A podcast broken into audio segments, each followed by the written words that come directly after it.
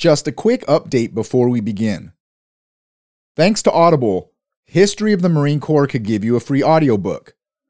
Audible is known for its tens of thousands of selections, and I use it all the time for myself and for some of the reference material we use on the show. In the spirit of transparency, History of the Marine Corps receives a kickback for everyone who signs up, but the author or the publisher does not sponsor me. Every recommendation is a book I have personally read or listened to. I'll include my suggestion at the end of the episode, but don't feel obligated to select my recommendation. This offer is available to any of the tens of thousands of audiobooks offered by Audible, and whether you decide to continue your membership, this book is yours to keep forever. Visit audibletrial.com slash marine history for a free audiobook and a free 30-day trial. Now on to the show. Welcome to episode 102 of History of the Marine Corps Attack in the Pacific. After Japanese forces attacked Pearl Harbor, smaller campaigns were launched against other U.S. installations in the Pacific.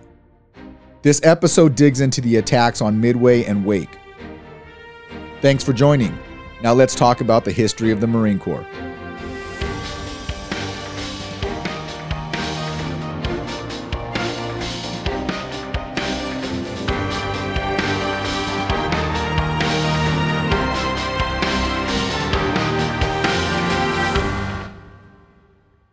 The attack on Pearl Harbor was the first part of a much larger campaign that extended across the Pacific. As the main Japanese strike force headed towards Pearl Harbor, a separate unit consisting of two destroyers, the Akebono and Ushio, and a tanker, the Shiriya, left Tokyo Bay and headed towards Midway. This group was known as the Midway Neutralization Unit, and their name pretty much sums up their purpose. They had orders to attack the airbase on the night of December 7th, as soon as the Japanese carrier force left Pearl Harbor. A little over an hour after the initial attack on Oahu, Navy radio operators at Midway received the news. Admiral Claude Bloch confirmed the report and he immediately ordered war plans to be in effect. Midway was an important location for the United States Navy. In 1938, Arthur Hepburn released the Hepburn Board Report, which was the foundation for the massive shore establishment expansion before World War II. The board concluded, quote, From a strategic point of view, an air base at Midway is second in importance only to Pearl Harbor. Unquote. The committee recommended $13 million for the rapid development of the island. The command would serve as a naval air and submarine base for two patrol plane squadrons, two divisions of submarines, and other facilities for maritime vessels. Midway was defended by a mix of marine based defense artillery and aviation. Due to Bloch's quick reaction of the news of Pearl Harbor, the defenses were available sooner than other Central Pacific bases. Midway has long been recognized as strategic for the United States. In 1867, the Secretary of the Navy, Gideon Welles, directed that it be claimed and surveyed by the United States. At the time, it was known as Brooks Island. Two years later, Congress appropriated $50,000 for dredging a channel. A lot of work went into the island, including help from one of the largest international airlines of the time, Pan American Airways. The Commercial Pacific Cable Company was established on Sand Island, and a seaplane base was constructed as well. They also planted wiregrass to help bind the sand, which made it possible to plant ironwood trees and eucalyptus. On December 20th, 1939, Chief of Naval Operations, Admiral Harold Stark, directed the Commandant to garrison a Marine detachment on Midway. The 3rd Defense Battalion, commanded by Lieutenant Colonel Robert H. Pepper, arrived at Midway the following year to scope out the island and plan for the defenses. Included in the review was an assessment from the medical officer. I'll share something funny about the report. native to the island were albatrosses, one of the largest flying birds with a wingspan of about 12 feet. The Marines called them Goonie birds, and apparently they got a kick out of them. In a report by the 3rd Defense Battalion medical officer, Lieutenant Commander Julian Love, he suggested that we should protect these birds because the Marines really enjoyed having them there.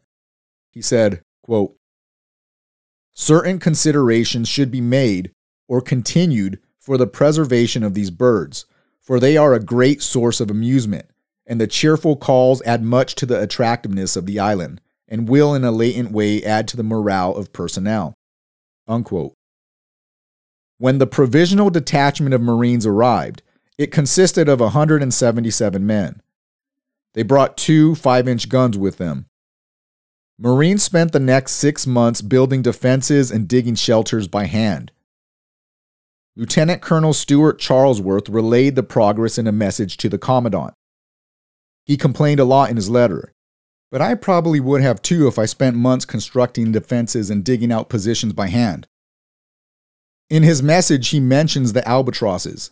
Quote, the Goonie birds were a considerable problem within the position areas because once they fell into a gun pit, they did not have the intelligence necessary to find their way out. Actually, the birds created quite a diversion for the men working on the guns. And if paint were hereditary, I imagine that many a Goonie bird is still wearing the red lead splotches so delicately given his ancestors by the Midway detachment. Recreation generally consisted of swimming, limited boating and fishing, a small amount of beer on occasion, and a somewhat haphazard outdoor movie which came into being late in the tour. The birds seemed to enjoy the movie as much as the men. Unquote. On November 19, 1941, a Marine Aviation Advanced Detail arrived and consisted of Second Lieutenant Loren Everton and 60 enlisted. On December 7th, patrol planes at Midway conducted their routine searches early in the morning. At 0630, 9 o'clock Hawaii time, a Navy radio operator received the news about Pearl Harbor. A few minutes later, the Army Signal Corps also received the information. An official dispatch from the Commandant, 14th Naval District, confirmed the news and ordered that current war plans be in effect. The aircraft that were conducting routine patrols were recalled, and new sectors were established. The 6th Defense Battalion was also ordered to go to general quarters, but they had anticipated the command and were already in position. U.S. troops spent the rest of the day preparing for a potential attack, but no planes patrolling the waters spotted Japanese activity. Just as the sun was setting, a Marine lookout saw a light flashing to the southwest of Sand Island. The light disappeared, but he had no doubt that it was the visual communication of Japanese ships. Three hours later, radar on Sand Island detected surface targets in the same direction as the flashing lights, and soon after that, spotters noticed silhouettes in that area as well. Marine First Lieutenant Alfred L. Booth, the commanding officer for the searchlight battery, immediately requested authorization to illuminate the potential enemy vessels, but his request was denied since illumination would disclose the Marine's position prematurely. At 9:35 p.m., the two Japanese destroyers launched their first salvo at Midway, the first shots landed short and hit between Sand Island's west beach and the reef. As the destroyers moved towards the island, they fired another volley. The shells hit near Alpha Battery, the 5 inch seacoast unit at the south end of Sand Island. There was a power plant that was used as a command post. One of the shells during this attack penetrated an air vent in the reinforced power plant and wounded First Lieutenant George Cannon, and three enlisted. Cannon suffered a crushed pelvis and was bleeding profusely, but declined help until other U.S. troops were evacuated. His communication chief, Corporal Harold Hazelwood, sustained a broken leg from the attack, but he stayed until he finished fixing the damaged switchboard. Cannon stayed by his side until communication was working. He was eventually forced out of the power plant for help. He died a few minutes after reaching the aid station. Cannon was awarded the Medal of Honor for his sacrifice, making him the first Marine in World War II to receive this award. Hazelwood later received the Navy Cross for reestablishing communication. 13 minutes after the start of the battle, enemy targets were within range of the Marines' weapons. Japan continued to launch shells at the island, and they hit the roof of the seaplane hangar, which instantly burst into flames. This became a beacon for the enemy destroyers, and they soon shifted fire to other nearby buildings. Five minutes later, the searchlights were given permission to illuminate the ships. Spotlights lit up the enemy, and the destroyers quickly changed targets and focused on the lights. Concussion blasts from the shells knocked the light out of position, but a Marine immediately readjusted it under fire and got it back into action. The island's battery units commenced firing at the Japanese vessels, and they launched everything they had. Everything from 5-inch shells to 50 caliber anti-aircraft machine guns sprayed enemy ships. 5 minutes after the searchlights lit up the destroyers, smoke started to pour from the Ushio. The Japanese stopped firing, and both ships fled to the southwest. Delta Battery fired 13 rounds of 3 inch, and Midway observers recall that the 3 inch shells scored at least 3 hits. Bravo Battery fired an additional 9 rounds of 5 inch. Around the time of the Japanese retreat, a Pan American aircraft, the Philippine Clipper, piloted by Captain Hamilton, was flying from Wake Island to Midway. He reported seeing an intense fire on the sea surface indicating that the ship was indeed hit. All U.S. troops focused on damage control and they prepared for another attack. Fires were extinguished, defensive positions were repaired and resupplied, and casualties were cared for. Patrol planes were also sent to locate and attack the enemy ships, but they never found their target. The 6th Defense Battalion had two killed and 10 wounded. Reinforcements arrived 10 days after the attack. Major Clarence Chappell traveled 1,137 miles from Hickam Field. This was the longest single engine land plane mass flight of record and was conducted without surface rescue crafts. When they arrived, First Lieutenant David Sylvie reported, quote, The men stood on top of their gun emplacement and cheered when the planes droned overhead. They represented a real Christmas present. Unquote. A little over a thousand miles southwest of Midway lies Wake Island. The Hepburn Report also identified Wake as an important location for U.S. naval forces. They recommended $7.5 million for a three year base development program, mainly for long range patrol plane reconnaissance and to serve as an intermediate station on the air route to the Far East. They concluded, quote, the immediate continuous operation of patrol planes from Wake would be vital at the outbreak of war in the Pacific. Unquote.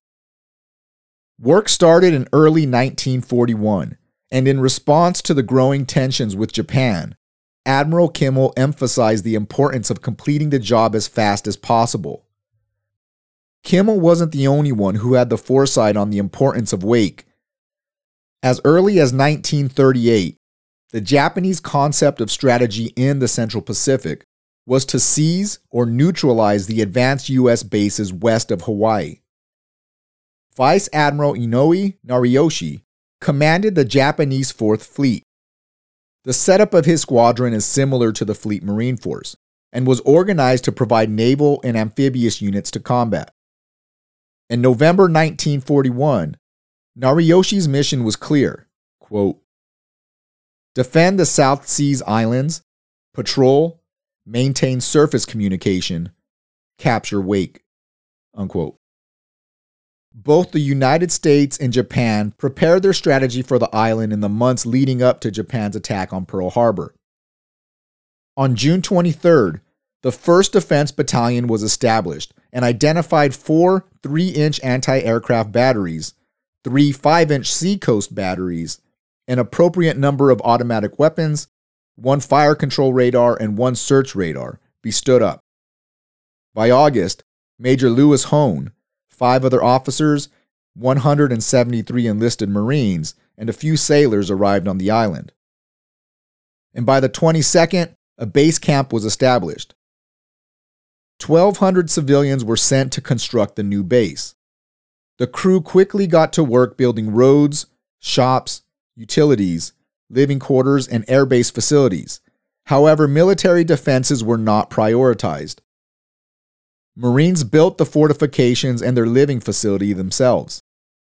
They used picks and shovels for most of the work. They managed to acquire a civilian bulldozer to help. Two days before the attack on Pearl Harbor, the defenses at Wake Island were less than ideal. They needed 43 officers and 939 enlisted to effectively man the weapons. The 1st Defense Battalion strength on the island was less than a third of that, and they had 388 Marines, 15 of whom were officers. Marine Fighter Attack Squadron 211 had 12 officers and 49 enlisted. The 3 inch battery had no one to man the guns, and the other two batteries only had three of their four guns manned. Radar also never made it to the island. On December 6th, Major Devereaux held a general drill where all Marines manned their gun positions, tested communication, and simulated targets were engaged. The exercise went very well, and in return for an outstanding performance, Devereaux gave the Marines the rest of the day off, and he also allowed a holiday schedule the following day. Marines worked seven days a week since they arrived on the island, and his reward for a much needed break couldn't have come at a better time. The morning after their time off, they received communication that Pearl Harbor was under enemy attack. Devereaux immediately orders a call to arms, gathers his officers, and informs them of Pearl Harbor. He warns that they could expect the same thing in a very short time. Marine gunner Harold Borth and Sergeant James Hall climbed the water tower to compensate for the lack of radar, and they manned the observation post. Without radar, they relied on good old fashioned eyesight.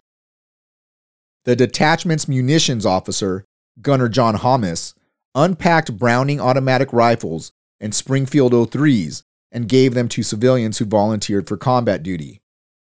Those volunteers were sent to VMF 211, Hamas gathered additional weapons and boxes of grenades. He spent the rest of the day handing them out throughout the island.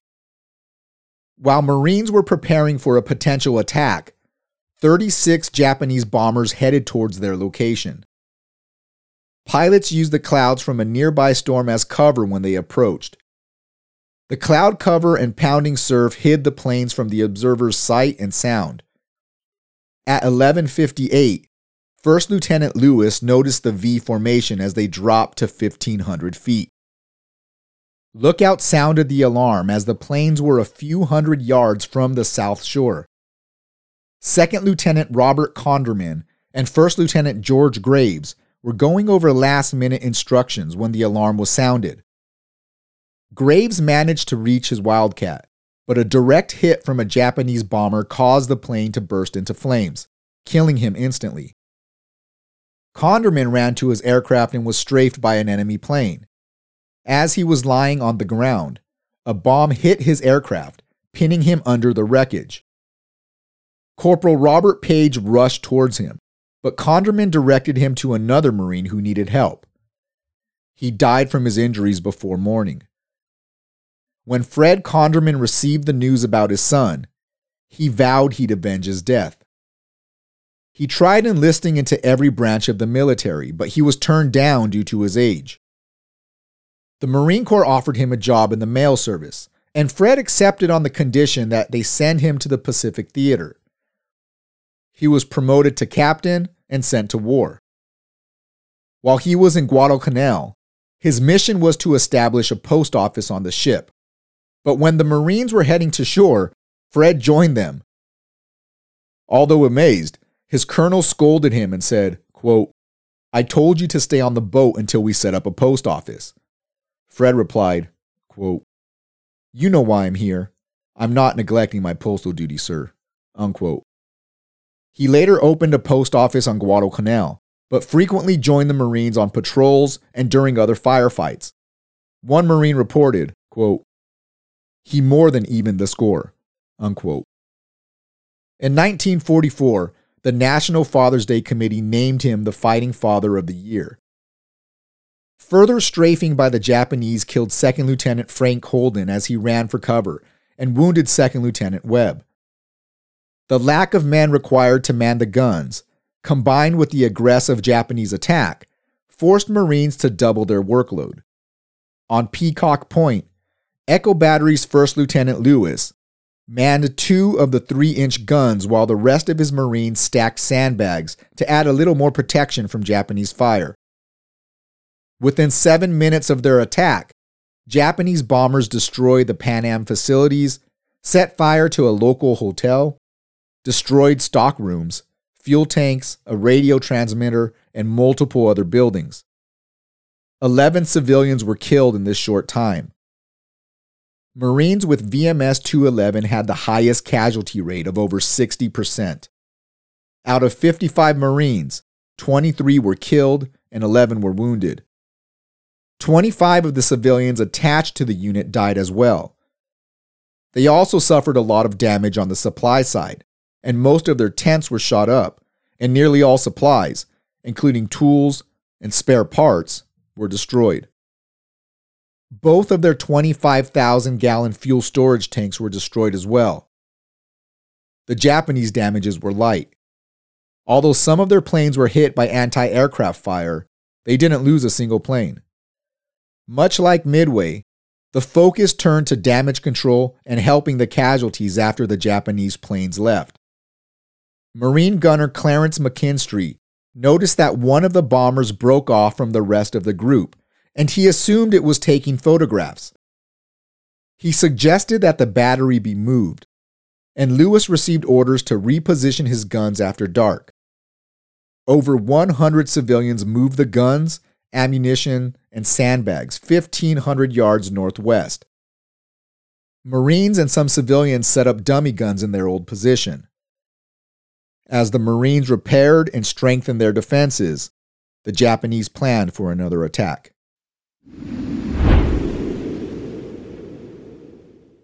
Thanks for listening. We'll continue with the attack on Midway and talk about other U.S. installations targeted in the days following Pearl Harbor. This week's audiobook is Given Up for Dead America's Heroic Stand at Wake Island by Bill Sloan. If you're looking for more information on the attack of Wake Island, this book is an excellent choice. Sloan really digs into the details of the 16 day battle for Wake Island. Since most of the fighting was done by Leathernecks, this book offers that fix for you marine history enthusiasts out there. Visit audibletrial.com slash marine history for a free copy of this audiobook and a free 30-day trial. If you like what you're hearing, check out historyofthemarinecorps.com. Here you can subscribe to our newsletter, find out more information about each show, and look at references used for each episode. We're also on Facebook and Twitter at Marine History, and on Instagram at History of the Marines. If you're enjoying the podcast, tell a friend. We count on listeners like you to share, and any help would be greatly appreciated. If you don't like what you hear, please contact us through historyofthemarinecorps.com and tell us why. I'm always looking for ways to improve. Thanks for listening and Semper Fi.